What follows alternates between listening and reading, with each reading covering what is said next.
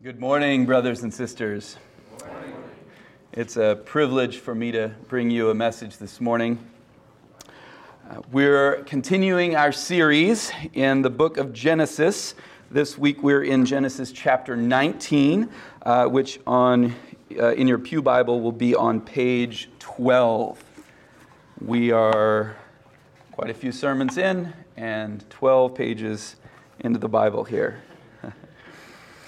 Now, in this chapter, in chapter 19, Moses' camera cuts from Abraham for a chapter and focuses for a while on Abraham's nephew Lot.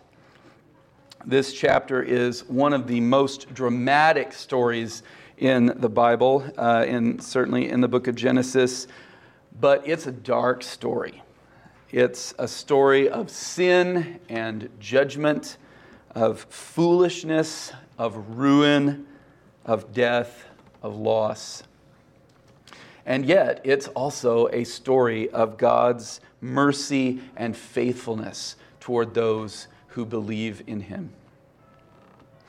Well, let me start, um, since this is a continuation of a series, let me start with a quick recap of what happened in the last chapter, in chapter 18, which is also on page 12.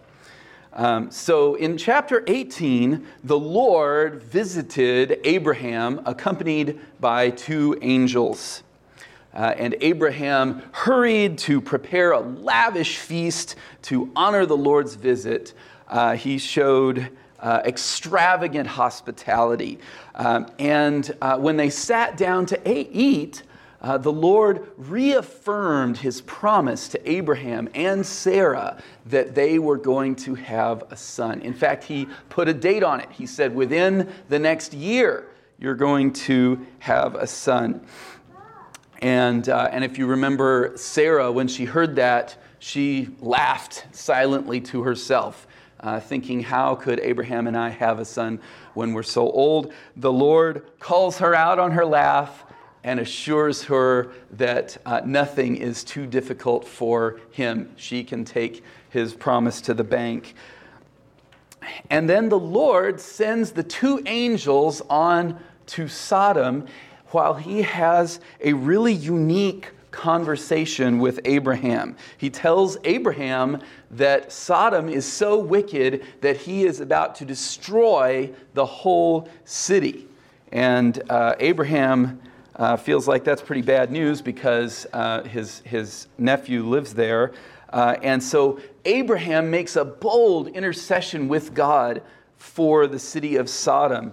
And the Lord tells Abraham that if he finds even just 10 righteous people uh, in Sodom, he will desist. He will spare the whole city for the sake of those 10. And if in chapter 19, we'll find out if there are 10 righteous people in Sodom or not. But of course, the Lord already knows. Now, this, this chapter has a lot of sections. It would be difficult to outline, but as we move through the narrative of Genesis chapter 19, we're going to see several themes that run through the chapter. All right, so these are things for you to look for as we go through. Number one, God justly judges sin. God justly judges sin. Number two, God mercifully rescues those who believe in Him. Okay. And number three, God's people must be separated from an ungodly world. All right. Um, starting in verse 1 of chapter 19. The two angels came to Sodom in the evening, and Lot was sitting in the gate of Sodom. So the two angels who had accompanied the Lord in chapter 12, uh, not uh, in chapter 18, arrive at Sodom, and one of the first people that they meet is Abraham's nephew Lot. So, um, what is Lot doing in a city so wicked that God has said he is going to destroy it? What, what is Lot doing here? Well, let's, uh, let's recap. Um, back in Genesis chapter 12, Lot left Haran to go to Canaan with Abram. Okay, so at this time, uh, when, when, when we are introduced to Lot, he is together with Abram. And they're living in tents, they're moving from place to place, they have flocks and herds, they have a nomadic lifestyle that God has called Abram to in Canaan. And in chapter 13, Lot separates from Abram because their flocks and herds were so many, so numerous, that they couldn't pasture in the same place. This was a, a practical decision. Um, they went their separate ways. Um, and uh, if, you were, if you were with us, you remember uh, Abram gives his nephew the first pick of the land to, to live in and says, I'll live somewhere else. And Lot chooses the, uh, the Jordan Valley where Sodom is because it has great pasture. It's a very fertile land. It's a good place for his flocks and his herds to uh, graze. Um, but next thing you know, Lot is not only in that region, but he is camped out outside Sodom. And then by chapter 14, we see that Lot is living in Sodom and Abraham has to, uh, has to rescue him when the kings of Mesopotamia come and uh, take the people of Sodom hostage. So now in chapter 19, when we find Lot, Lot is sitting in the gate. So you see what happened as we move through the story of Genesis. The trend is that Lot moves farther away from Abraham, and his life becomes more and more entangled, more and more wrapped up in the city of Sodom. And what we're going to see is that living in Sodom ends up costing Lot almost everything. What started out as a practical economic decision turns out to be the biggest mistake of Lot's life. Lot failed to separate himself from an ungodly world. So the angels find Lot sitting in the gate. Now, we, we might not think of a gate. If you have a gate on your fence, it's not really a place to sit. But in the ancient Near East, the main gate of a city was a public place where the men, uh, especially the men of status, authority, responsibility, they would spend a lot of their time there together. The, the gate was a place to visit, it was a place to conduct business, and it was a place to keep tabs on who is coming in and out of the city for security purposes. Now, the fact that Lot was sitting in the gate shows that he had been accepted into the society of Sodom. He wasn't just hanging on to the margins, he wasn't holed up in a cheap apartment. Um, he was sitting in the gate with the big dogs of Sodom. And in the gate, he had a front row seat to everything that was going on in Sodom. And what he saw was not pretty. In 2 Peter uh, 2, 7, verses 7 through 8, uh, we read, Lot was greatly distressed by the sensual conduct of the wicked. For as that righteous man lived among them day after day, he was tormenting his righteous soul over their lawless deeds that he saw and heard. So Lot has woven his life into the life of Sodom, and yet Lot is a righteous man. He's a man of conscience. He's a man who knows God, but he is living in the middle of a culture that is anything but righteous. So, as the only righteous man in a city controlled by wickedness, most of the time it would seem that Lot kept his head down and his mouth shut. But today, he does take action. All right? Um, back to verse 1. When Lot saw them, the angels, he rose to meet them and bowed himself with his face to the earth. And he said, My lords, please turn aside to your servant's house and spend the night and wash your feet. Then you may rise up early and go on your way. They said, No, we will spend the night in the town square. But he pressed them strongly, so they turned aside to him and entered his house. And he made them a feast and baked unleavened bread, and they ate. Now, we're going to have, have plenty to say about Lot's mistakes uh, in this chapter, but here's one thing that Lot gets right Lot goes out of his way to show hospitality to two strangers. Does he have any idea that these men are actually angels? I, I don't think so. Um, although he, he bows and addresses them with respect, he goes on to treat them as vulnerable men in need of protection. Brothers and sisters, Lot's hospitality often would put ours to shame. Uh, I don't know about you, but when I think about hospitality, I often am talking about having a friend over for dinner or maybe keeping a guest room uh, for our in laws to visit. And there's nothing wrong with that kind of hospitality. It's good for uh, your friends, it's good for you. But the kind of hospitality that Jesus calls his people to is so much more than having a social life. Um, when uh, in, in Luke uh, 14, Jesus says, When you give a dinner or banquet, do not invite your friends or your brothers or your relatives or rich neighbors, lest they also invite you in return and you be repaid. But when you give a feast, invite the poor, the crippled, the lame, the blind, and you will be blessed because they cannot repay you. For you will be repaid at the resurrection of the just. So, Lot is a model of this gracious, self sacrificing hospitality. He's looking for people with needs, not just for people that could be his friends. Um, but before everybody goes to bed, things take a turn for the worse. Um, starting in verse 4. But before they lay down, the men of the city, the men of Sodom, both young and old, all the people, to the last man, surrounded the house. And they called to Lot, Where are the men who came to you tonight? Bring them out to us that we may know them. With a few short words, Moses describes the intent of the men of Sodom to commit a truly depraved act. Word had got around that there were two strangers visiting inside the city overnight. And for the men of Sodom, this is an, an opportunity to enjoy their favorite sport. Um, they, uh, they, in, they intend to victimize and violate uh, Lot's guests. Well, this is a shocking turn of events, and it confirms the extreme wickedness of the city of Sodom.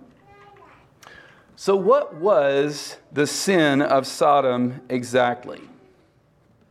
Well, first of all, as we can easily see right here in the text, it was sexual perversion. The men of Sodom were going outside the natural, God given marriage relationship between the man and the woman, and they embraced an unnatural, destructive desire for other men. Uh, Jude, verse 7, uh, says Sodom and Gomorrah and the surrounding cities indulged in sexual immorality and pursued unnatural desire. And we certainly see that here. Um, Ezekiel 16, Ezekiel 16 gives us some additional perspective on the wickedness of Sodom. Uh, and in, this, in, the, in the passage in Ezekiel, um, God is speaking through the prophet and warning the nation of Judah um, about the consequences of her own wickedness. But he compares it to that of Sodom. And he gives us some details that we might miss about the sin of Sodom. Um, in um, Ezekiel 16, uh, starting in verse 49, says, Behold, this was the guilt of your sister Sodom. She and her daughters had pride excess of food, and prosperous ease, but did not aid the poor and needy. They were haughty and did an abomination before me, so I removed them when I saw it. Now, this is a sober warning, church family. Um, the sin of Sodom was not limited to, and in fact, it, I don't think it even started with sexual perversion. It started with a stingy self indulgence. It started with an attitude that says, Everything I have is for me, it's all for my consumption. The purpose of my life is to enjoy as much pleasure as I can, and everybody else, they can fend for themselves. It was this selfish disregard for the poor in Sodom which blossomed into a shameless exploitation of the vulnerable. If we, if we look at this, um, at the story here, we see that the men of Sodom were not simply committing immorality with each other. They may have been, but, um, but what they wanted to do to these, as they thought, defenseless strangers, uh, they would not have wanted done to them. Um, they, um, they, they see uh, a, a helpless person and they see someone that they can exploit. It's easy for us to read the story of the judgment of Sodom and Gomorrah and see ourselves only in the place of Lot, caught in the crossfire of Sodom's wickedness, or maybe see ourselves in the place of Abraham, worrying about Lot and, and his life in Sodom. Um, but could it be, if we examine our own hearts, that we're guilty of a lot of Sodom's sin?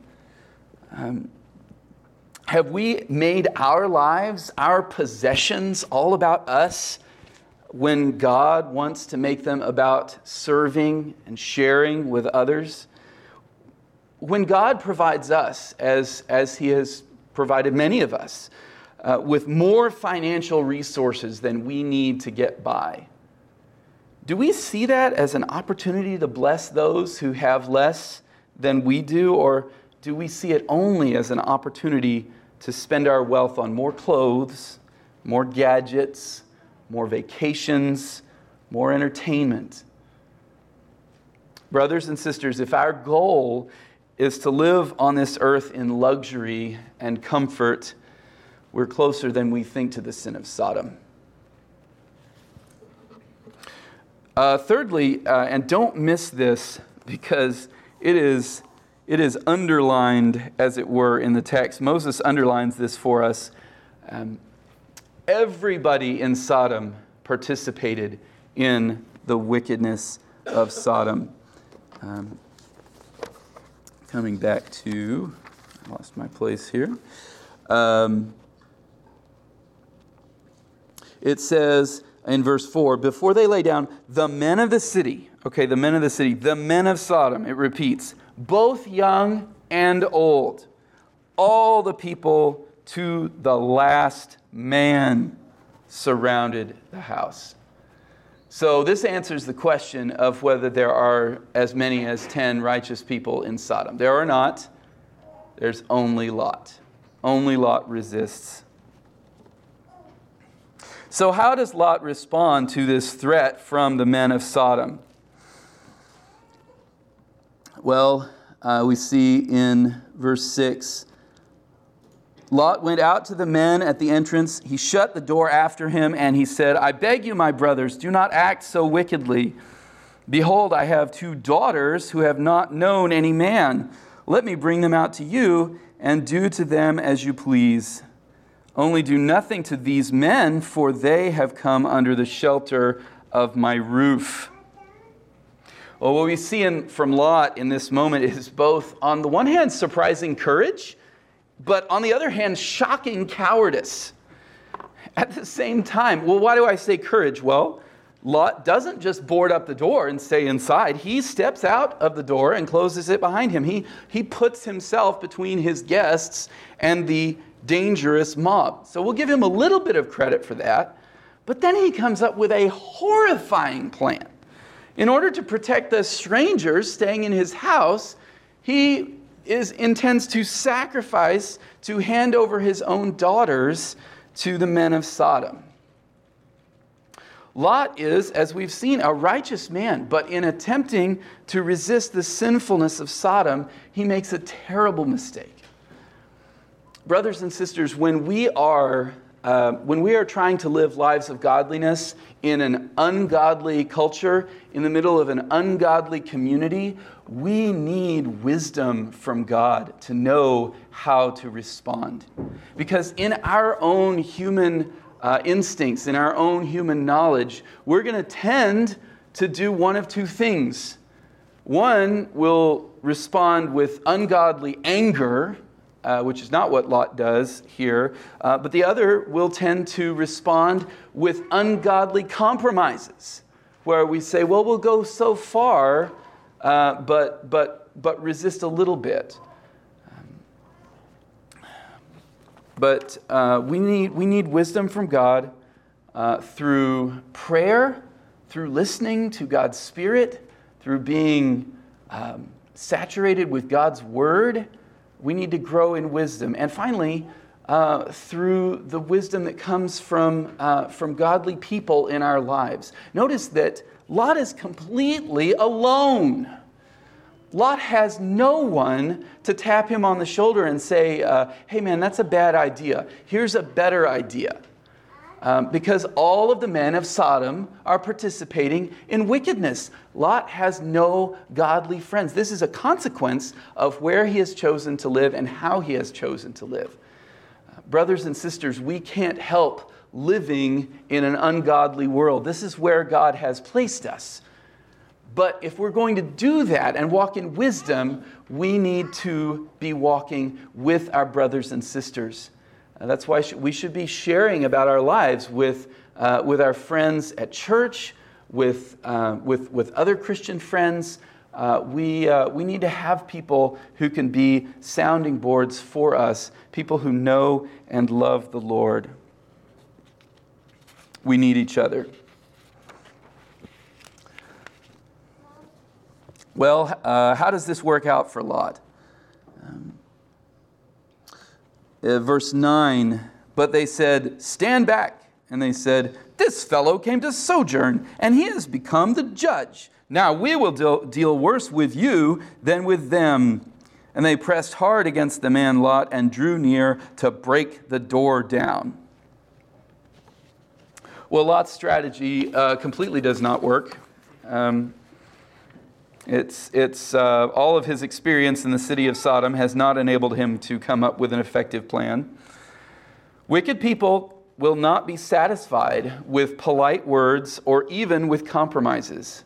They're going to demand cooperation and approval for their wickedness. So we should stand firm for love and righteousness, and we should trust God to deal with the wicked when we don't have the power to do so.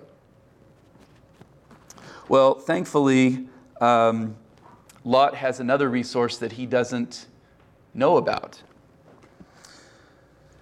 But the men, that is the angels, reached out their hands and brought Lot into the house with them and shut the door. And they struck with blindness the men who were at the entrance of the house, both small and great, so that they wore themselves out, groping for the door. Well, Lot is rescued from the men of Sodom not by his strategy, but by God's power. Brothers and sisters, we don't need to resort to sinful compromises to achieve the purposes of God. Uh, we, we don't need to control sinful people around us. When the situation is beyond our control, we need to trust God with it. We see an, another um, uh, illustration of just how far the people of Sodom had fallen into sin. They were struck with blindness, and at the end of verse 11 it says, They wore themselves out, groping for the door. These men are in the middle of experiencing a grim consequence for their sin, and all they can think about is continuing their sin. Um, they are still dominated by sinful desire. Uh, this is a warning to us, brothers and sisters. Um, sin doesn't play fair, sin wants to take all of us. Um, we, uh, we are tempted to make little compromises with sin, but uh, when we do that, uh, sin enslaves. Uh, sin dominates. Sin brings men and women under its power. This is the track that we were on, brothers and sisters, before, before we were saved. But thanks be to God through Jesus Christ, He has made a way of deliverance for us. Well, by striking the men of Sodom blind, the angels have tipped their hand to Lot and showed him that they are no ordinary travelers. They are equipped with supernatural power. And now they reveal to him their mission, and it's a mission of judgment and it's a mission of mercy. Then the men said to Lot, Have you anyone else here? This is verse 12 sons in law, sons, daughters, or anyone you have in the city, bring them out of the place, for we are about to destroy this place because the outcry against its people has become great before the Lord, and the Lord has sent us to destroy it. So Lot went out and said to his sons in law who were to marry his daughters, Up, get out of this place, for the Lord is about to destroy the city. But he seemed to his sons in law to be joking. Even after his narrow escape from the angry mob outside, when Lot hears this warning about the judgment of God and the opportunity for deliverance, he goes on an evangelistic mission. See, Lot believes the angels and what, what they are telling him. When he hears that this city is under judgment and, and in order to be saved, you have to get out, he believes it. He believes the word of God. And he wants to bring his daughter's fiancés with him. By the way, notice that Lot's daughters are engaged to men of Sodom, men who had just been part of the mob outside Lot's house because everyone in Sodom was. But now, Lot goes out to them with an urgent and sober warning Get out of this place, for the Lord is about to destroy this city. Lot doesn't give any disclaimers. He shows confidence in the warning that the angels have given him. But even with this desperate warning, Lot is completely unable to move his sons in law. The idea of God's coming judgment seems like a big joke to them. No matter what Lot says, they don't take him seriously. And by sunrise, Lot has been able to convince zero people to escape. Uh, only his wife and daughters, who are part of his household, are going to go with him. Sodom has impacted Lot, but Lot has not impacted Sodom. All right. Um, verses 15 and 16. As morning dawned, the angels urged Lot, saying, Up, take your wife, your two daughters who are here, lest you be swept away in the punishment of the city. But he lingered. So the men seized him and his wife and his two daughters by the hand, and the Lord being merciful to him, and they brought him out and set him outside the city. Uh, even knowing that the city is going to be destroyed, even after he himself tried to persuade others, when the time comes to get out of Sodom, Lot hesitates. He procrastinates. He intends to go, but not quite yet. It's hard for him to leave his home. His whole life is here. Maybe if he could have just another day, he could convince those sons in law to come with him. I wonder if he walked around the house trying to think what important items he could carry out. He knows that the angels speak the truth, he believes it, but he's put down roots in Sodom. It's hard for him to leave. But God doesn't let him stay because God is a rescuer of those who believe in him.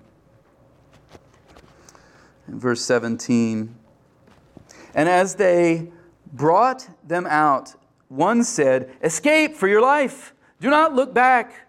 Don't stop anywhere in the valley. Escape to the hills, lest you be swept away. And Lot said to them, Oh no, my lords. Behold, your servant has found favor in your sight, and you have shown me great kindness in saving my life. But I cannot escape to the hills, lest the disaster overtake me and I die. Let's see. Yeah. Um, Behold, this city is near enough to flee to, and it is a little one. Let me escape there. Is it not a little one? And my life will be saved.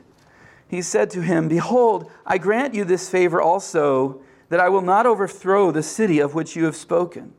Escape there quickly, for I can do nothing till you arrive there. Therefore, the name of the city was called Zoar, which means little. Lot is so weak, so fearful, it's so hard for him to give up his own ease and comfort. Escape for your life, head for the hills, the angels tell him. And even knowing they're, her, they're telling him the truth, he thinks, oh no, the hills? I can't run to the hills. Can I even climb a hill? I need to stay in the city. That's my comfort zone. I, I identify so much with Lot here. um, it's so hard for me to leave my comfortable routines and go do something unknown, something different, something risky. So Lot bargains with the angel.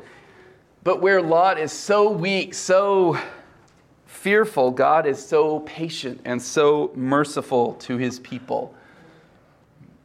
He, he, will, he will respond to just a little bit of faith even though Lot continues to prefer his own plans to God's plan to rescue him, um, God, through his angelic messenger, not only continues to rescue Lot, but he even grants his request to spare Zoar.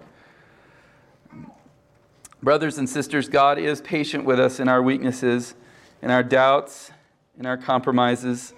We would always do better to trust His plan. But when we cry out to Him, even in doubt, even in fear, He hears us. He has compassion for us. He rescues us. Verse 23 The sun had risen on the earth when Lot came to Zoar. Then the Lord rained on Sodom and Gomorrah sulfur and fire from the Lord out of heaven. And he overthrew those cities and all the valley and all the inhabitants of the cities and what grew on the ground. The angel's warnings to Lot were not exaggerated. As soon as Lot reached Zoar, the judgment of God fell on Sodom and the cities around it. The Lord rained on Sodom and Gomorrah sulfur and fire from the Lord out of heaven. Sodom's time was up. The Lord had seen the wickedness of the cities in the Jordan Valley, and he said, No more! There was nowhere to run, nowhere to hide from the justice of God. Some commentators would want to see this part of the Genesis record as a kind of parable or legend. It just seems too terrible uh, to even think that it's true. But Moses' original readers would have known that the destruction of Sodom and Gomorrah was a historical fact. In fact, in the last few years, archaeologists have excavated some of these cities at the north end of the Dead Sea.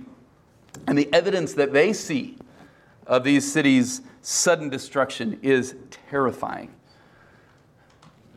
Houses leveled instantly, pottery burnt to a crisp, massive walls city walls flattened by a shock wave hot enough to melt stone. And the archaeologists say that Sodom and Gomorrah were wiped out by a meteor explosion, which may be an accurate description of physically what happened. But Moses tell us not, tells us not just what happened, but why it happened and who did it. The Lord rained on Sodom and Gomorrah sulfur and fire from the Lord out of heaven as sinful human beings, when we hear such a powerful record of the wrath of God against sin, it can make us uncomfortable. It should. Remember, we have all been sinners against the Lord, and our sin is not so different from the sin of Sodom. The judgment that our sin deserves is the same as, as Sodom. We have deserved death. The sinfulness of Sodom and Gomorrah was extreme. Okay, what, what happened in the city to, uh, or, or what almost happened to uh, Lot's visitors would hopefully not happen in uh, the cities in which we live. But hear, uh, hear this, church. God's judgment of Sodom was not a one off reaction to a particularly wicked culture. No, it, is a, it was a visible, historical warning that God is a just judge and that he punishes sin, and that he will finally punish all sin. Brothers and sisters, there is coming a judgment day more fearful than the sudden destruction of Sodom and Gomorrah. Uh, Jude warns us in, in Jude, verse 7. Sodom and Gomorrah and the surrounding cities, which likewise indulged in sexual immorality and pursued unnatural desire, serve as an example by undergoing a punishment of eternal fire.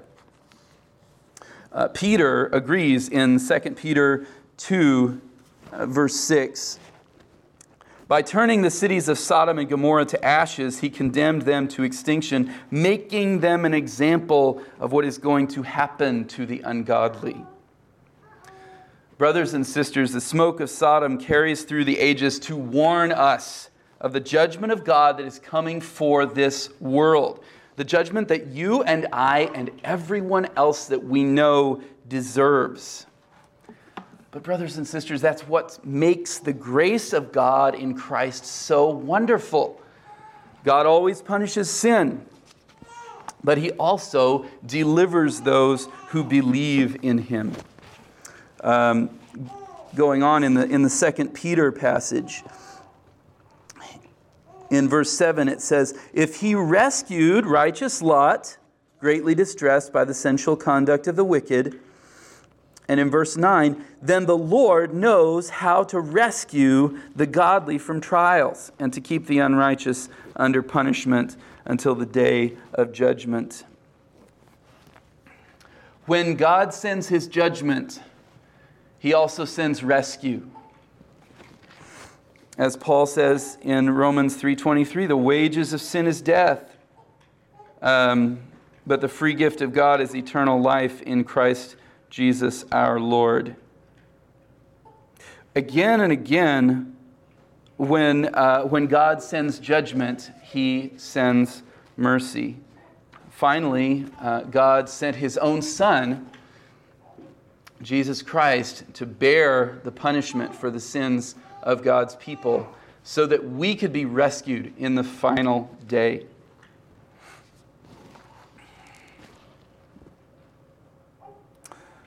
Verse 26 says, but, but Lot's wife behind him looked back, and she became a pillar of salt.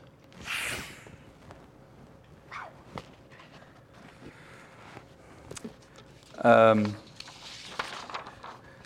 when, we, um, when we look at what happened to Lot's wife, who almost made it, she was on her way out of Sodom, but she disobeys the angel's command. She looks back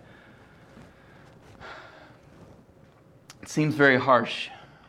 At least it does to me. Um, but, um, but the Lord is just, and the Lord knows hearts. Um, we don't know exactly. Did outwardly did Lot's wife just look over her shoulder? Um, it does say that she was behind him. Did she go back? Was she on her way back to Sodom? Uh, we don't know. We don't know that exactly, but um, but we can, we can know that the Lord who looks on hearts um, knew that not only was she outwardly disobeying the command of the angel not to look back, but uh, her heart was with Sodom. She uh, was not acting in faith on God's warning.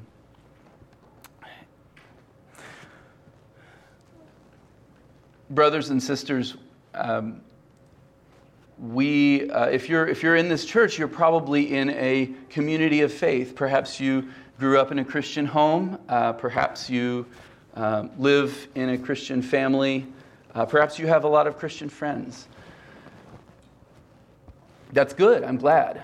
It won't save you. Lot's wife was uh, married to a man who believed God's warning, but she herself um, at the last minute re- rebels against it. um, and she is not, she's not saved. Brothers and sisters, if, if, um, if you have been going with the flow of your own family or your own community, I would urge you to examine your hearts. Do you yourself believe uh, in the judgment of God and in the, the salvation of Christ? Are you trusting in the work of Christ for your salvation? If not, you can begin today. And Abraham went early in the morning to the place where he had stood before the Lord, where he had had that conversation with the Lord. And he looked down towards Sodom and Gomorrah and toward all the land of the valley. And he looked, and behold, the smoke of the land went up like the smoke of a furnace. Abraham's heart must have, must have sank. He had hoped, based on his conversation with the Lord, that the Lord would not destroy Sodom. He had hoped perhaps there would be at least 10 righteous men in all of that city. Abraham must have thought that it was all for nothing. He must have thought, well, Lot's a goner. Um, you know, all that Lot and I have been through together, all the, you know, the, the story of his rescuing Lot, you know, it was all for nothing. Even, the, even this agonized conversation that I had with the Lord, nothing came of it. I don't know if Abraham ever knew how the Lord answered his prayer or not. But Moses says that when God destroyed, this is verse 29, when God destroyed the cities of the valley, God remembered Abraham and sent Lot out of the midst of the overthrow when he overthrew the cities in which Lot had lived. God didn't answer Abraham's prayer in exactly the way that Abraham had expected. He did destroy the city of Sodom, but he got Lot out. And he got Lot out partly because of Lot's righteousness, but also because of the prayer of Abraham, prayer that changes history. Uh, James 5 tells us that the prayer of a righteous man has great power. Brothers and sisters, I know that many of you, maybe all of you, um, know people who are lost, or maybe they're saved, but they're not walking with the Lord. They're not walking in wisdom, they're not walking in faithfulness. You may not know whether they're saved or not. We need to be praying for those people in our lives, brothers and sisters. God hears our prayers and He will answer them. Maybe not in exactly the way that we have in mind, we may not even know. We may, we may never know on this side of eternity how the Lord answered his, our prayers, but he, he will. He's faithful to do it. All right. We have a little bit left. Um, Lot's story has, it closes with a strange and a sad episode starting in verse 30. Now Lot went up out of Zoar and lived in the hills with his two daughters, for he was afraid to live in Zoar. So he lived in a cave with his two daughters. Ugh, cave. And the firstborn said to the younger, Our father is old, and there is not a man on earth to come into us after the manner of all the earth.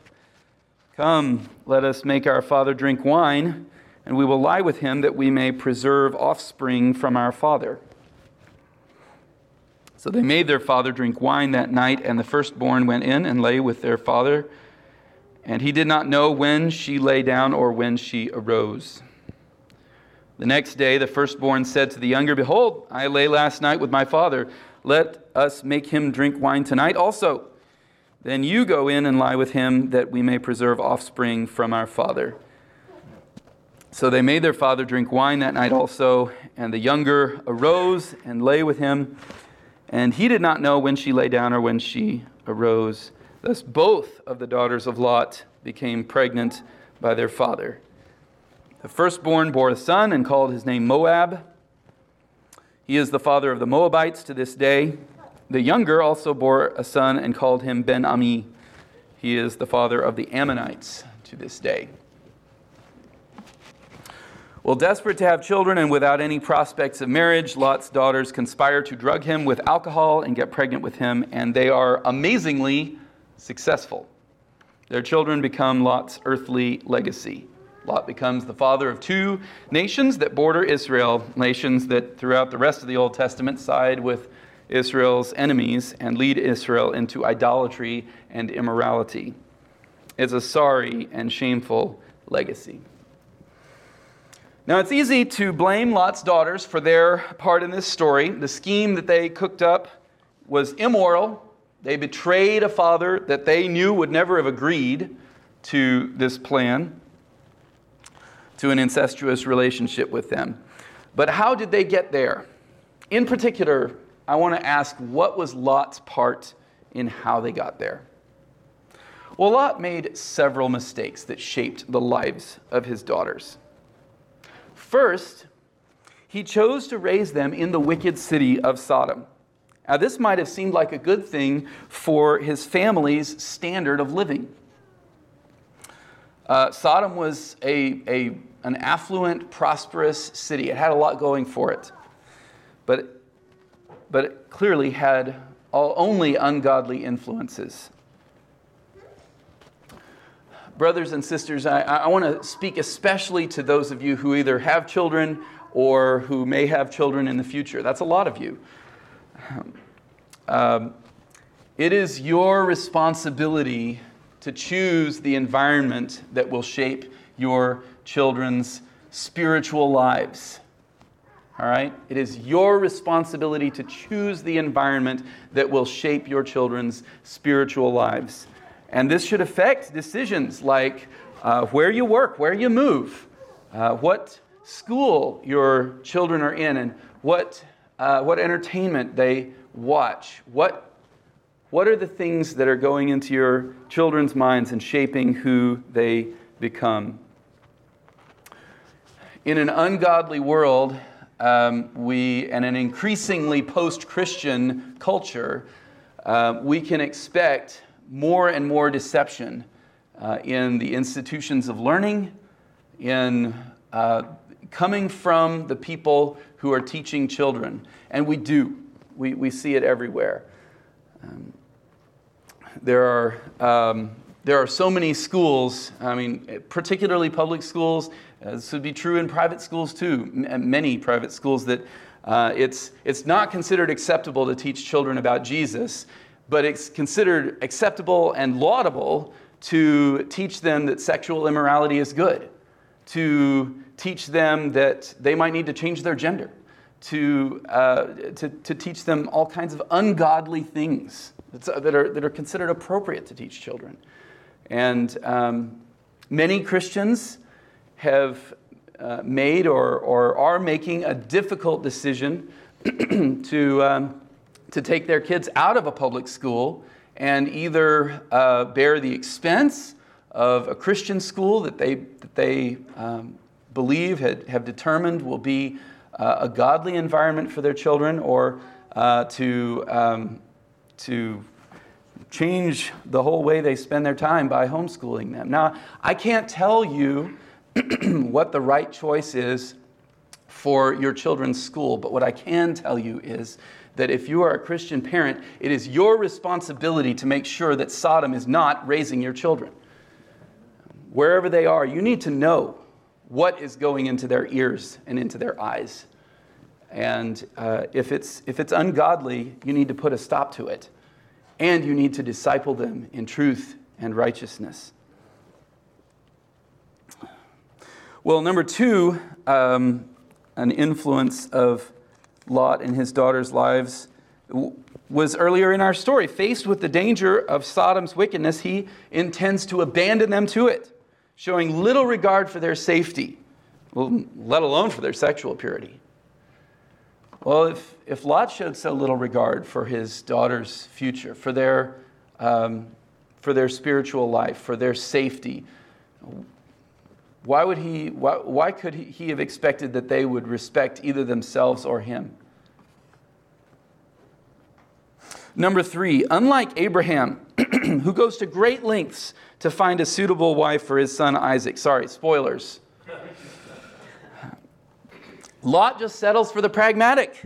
He lets his daughters be engaged to men from Sodom.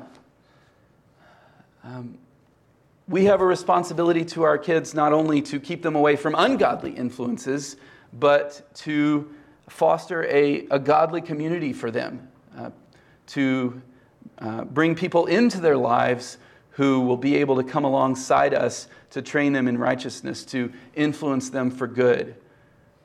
Uh, when your children are getting older, who will they marry? Um, if, they, if they just marry the person next door or just somebody that they find anywhere on the internet uh, in an ungodly world, that's, that may not be a good idea. Uh, we need to be looking out for our kids to help them make good, godly friends that can be part of a godly future for them. Number four, after Sodom's judgment, Lot allows his fear from his traumatic experience at Sodom to dominate him.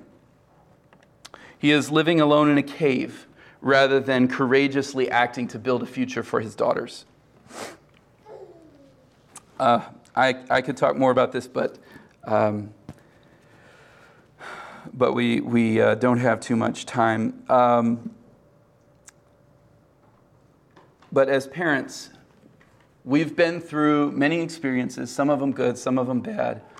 Um, we have a responsibility to look out for other people and not just live in fear, not just live with our pain.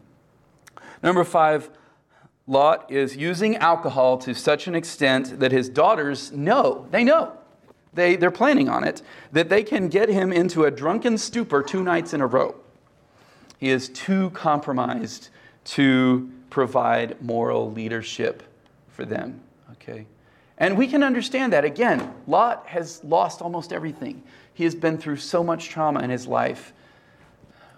But um, he, he has a responsibility to walk in faithfulness and to provide moral leadership. He doesn't do it. He, um, he turns to the bottle instead of to the Lord. Well, do we, do we end here? it's, a, it's a pretty sad place to end. And this is kind of how Lot's story ends. But there's a glimmer of hope, there's a glimmer of light. Um, the Lord does allow uh, Lot to become fa- a father of two nations.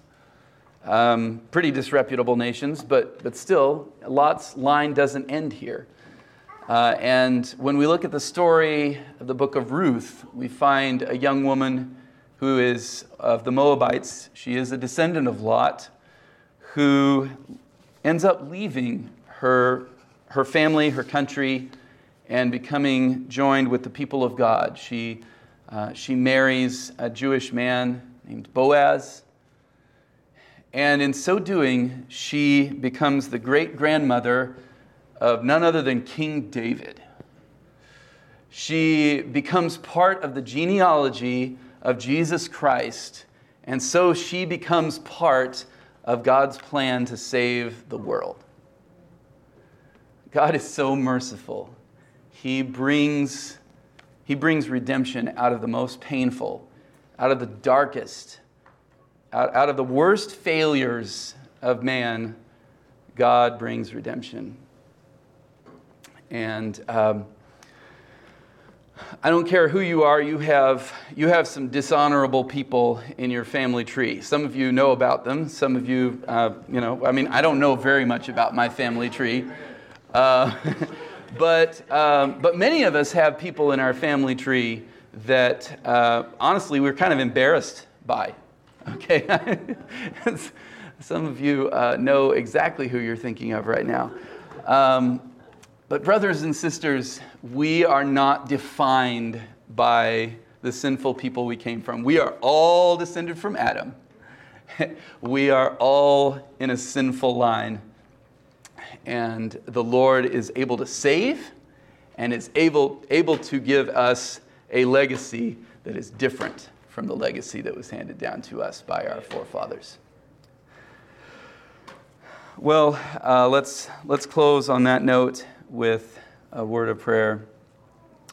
Dear Father, um, I thank you for the story of Lot, the story of your judgment of Sodom and Gomorrah.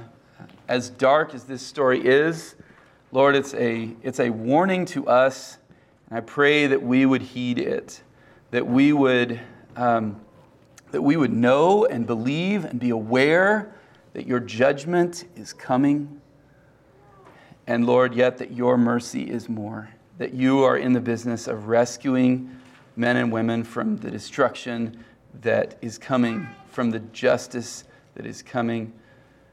Lord, I pray that you would inspire us to look at the people around us and to warn them of the wrath to come.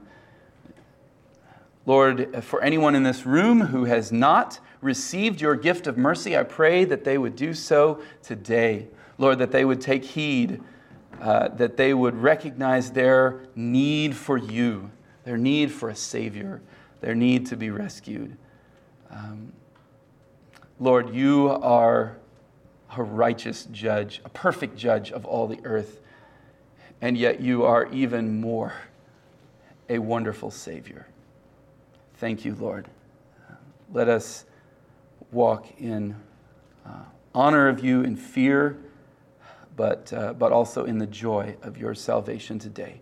In Jesus' name, amen.